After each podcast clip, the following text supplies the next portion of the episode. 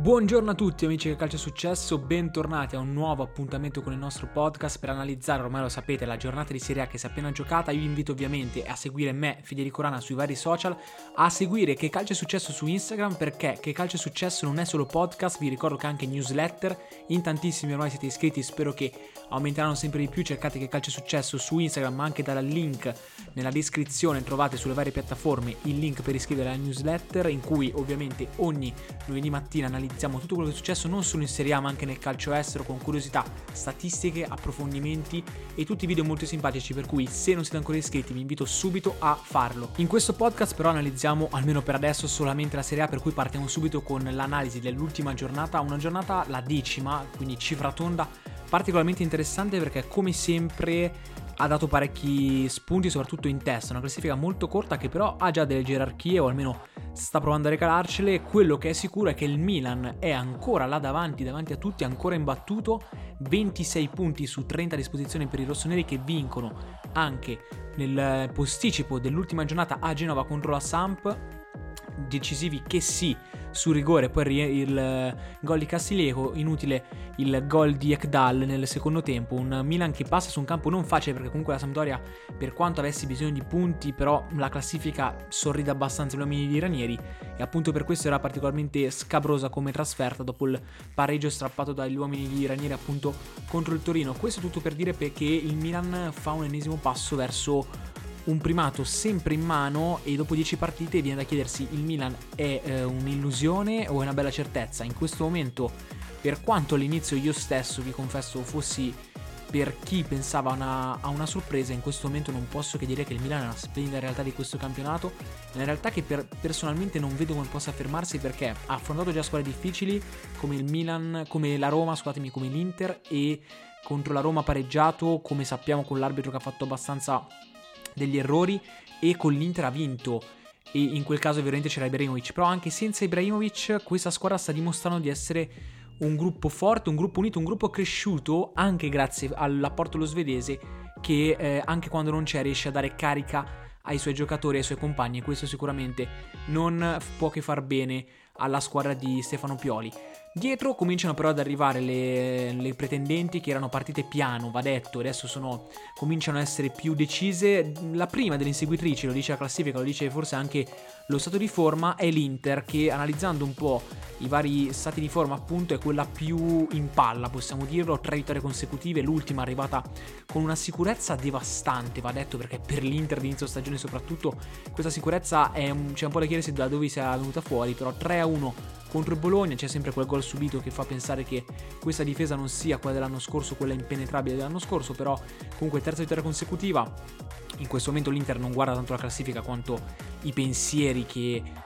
ovviamente aleggiano nella testa dei giocatori nerazzurri per la Champions League. Ricordiamolo, mercoledì si gioca il tutto per tutto in casa contro lo Shakhtar, con un orecchio ovviamente a Valdebebas per quello che accadrà tra Real e Borussia Mönchengladbach. In tutto questo, diciamo, però l'Inter ottiene la 3ª vittoria consecutiva, sono 5 risultati tutti di fila per i nerazzurri, che cominciano a ingranare, e tra i colpi di Lukaku, tra la doppietta di Hakimi, che da quando Conte l'ha criticato in conferenza ha fatto 2 gol e un assist, per cui grande risalita del classe 98, per cui l'Inter in questo momento è la principale contendente del Milan, e in questo momento Milano è la capitale, è tornata ad essere la capitale calcistica del nostro calcio. Dietro a quelle che potremmo definire le 2 milanesi in fuga ci sono delle squadre che come l'Inter stanno ritrovando la rotta, c'è il Napoli e c'è la Juventus a pari punti a 20, con gli uomini di Gattuso che hanno vinto in maniera molto più convincente, possiamo dirlo, sul campo del Crotone, un Crotone che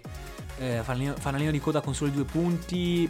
3 partite senza sconfitte, 3 partite senza reti, quindi grave crisi per la squadra di Stroppa appesa a un filo la sua panchina. Diciamo, il Napoli però vince 4-0, va detto, la partita è stata abbastanza equilibrata fino all'ora di gioco, poi l'espulsione di un giocatore del Crotone ha aperto le praterie per la squadra di Gattuso, che dopo il gol di Insigne ha raddoppiato sempre l'assist di Insigne con Lozano, poi Demme e Petagna sempre su assist di un grande Mertens subentrato dalla panchina hanno deciso la sfida. Anche il Napoli come l'Inter ha in testa soprattutto il destino europeo che l'attende, perché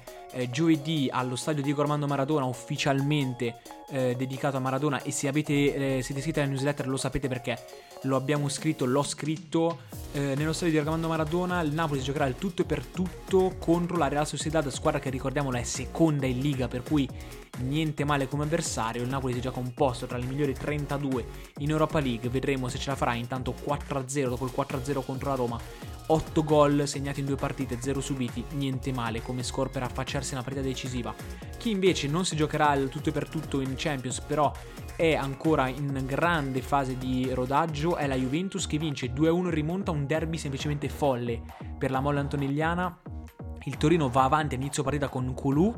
e poi tiene benissimo il campo contro questa Juventus che non lo scopriamo certo adesso, ha una qualità superiore forse a tutte, ma sicuramente più del Torino, perché comunque aveva in campo senza Morata squalificato Ronaldo e Dybala. Eppure il Torino ha tenuto in maniera incredibile, esaltandosi anche in certi aspetti. È emblematico il salvataggio di Lianco su Ronaldo, Lianco forse il migliore in campo, ma forse sicuramente nella difesa del Torino. È emblematico dopo il salvataggio di Lianco su Cristiano Ronaldo il gesto di esultanza che ha fatto il difensore del Torino, come far capire che fosse un'impresa per loro essere arrivati fin lì, ed effettivamente lo era. Purtroppo per Lianco e per la compagnia non è bastato per evitare la sconfitta, che è arrivata sotto colpi di McKennie al primo gol in Serie A, al primo gol italiano, questo giovane statunitense che fosse la nota più lieta della Juve di Andrea Pirlo, e sotto il colpo di Capitan Bonucci, che come sempre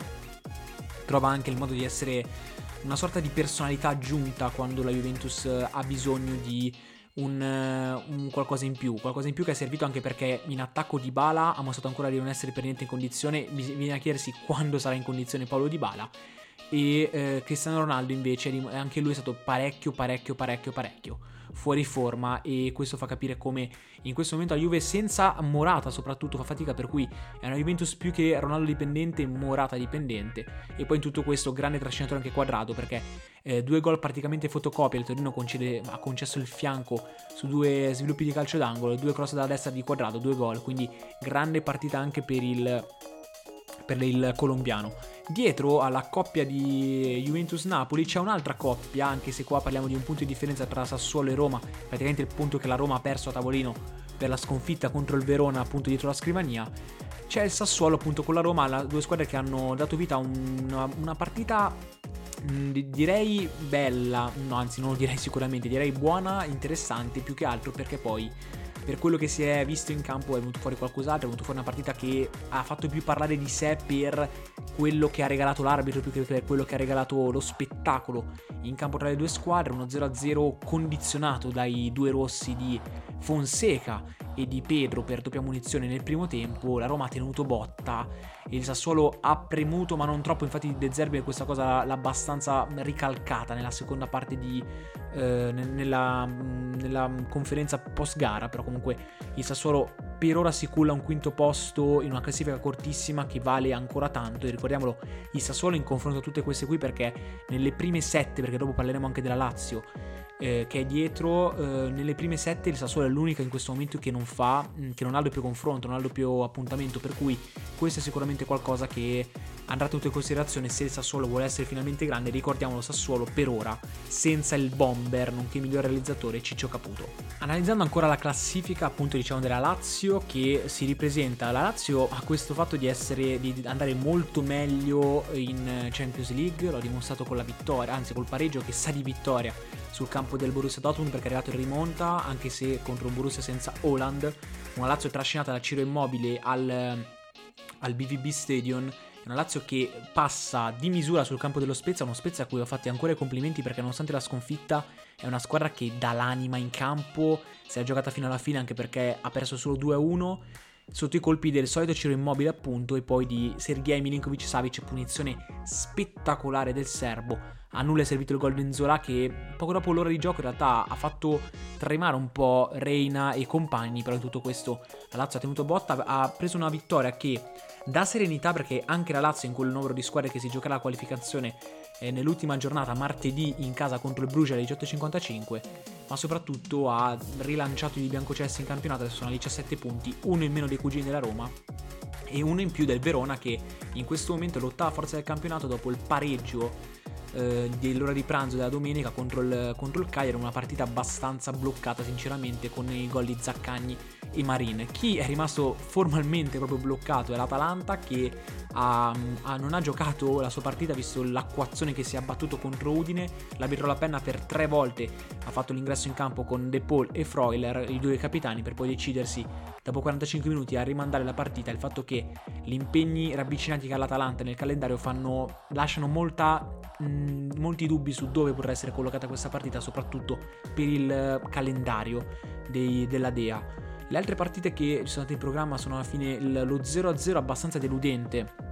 tra Parma e Benevento, il Parma che non riesce a trovare continuità, non riesce anche a trovare la quadra in questa partita e in questo campionato. E l'ultima partita della giornata è il Monday Night, che ci ha fatto spostare questo podcast al martedì, che ormai è una prassi praticamente, anche se la settimana prossima, col fatto che saranno tante partite in serie con l'infrasettimanale, tornerà a essere il lunedì mattina, per cui vi accompagneremo nel vostro viaggio, anche forse solo ideologico, visto che ancora non ci si può muovere, verso il lavoro. Dicevamo la Fiorentina che pareggia 1-1 in casa contro il Genoa, partita folle con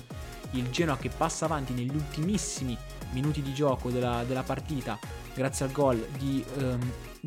Piazza, e poi nel secondo tempo nel finale Milenkovic che recupera e fa sì che ci sia l'1-1 definitivo, un 1-1 che regala il primo punto a Prandelli, ex della partita ma assente in panchina perché è ancora positivo al Covid, per cui una buona notizia in un periodo difficile per Cesare Prandelli, a cui faccio il mio grande in bocca al lupo. Anche per oggi ragazzi è tutto, io come al solito vi ricordo di seguire Che Calcio è Successo su Instagram per avere tutti gli aggiornamenti, tutti i commenti a caldo delle partite. Vi invito anche a seguire me, Federico Rana, sui vari social e a iscrivervi soprattutto alla newsletter Che Calcio è Successo, che trovate nel link in bio sia sul mio profilo Instagram sia sul profilo Instagram Che Calcio è Successo. Vi do appuntamento come detto a lunedì prossimo e ci sentiamo, perché sarà un dicembre pienissimo di partite, pienissimo di Serie A, per cui state attenti. Ciao a tutti!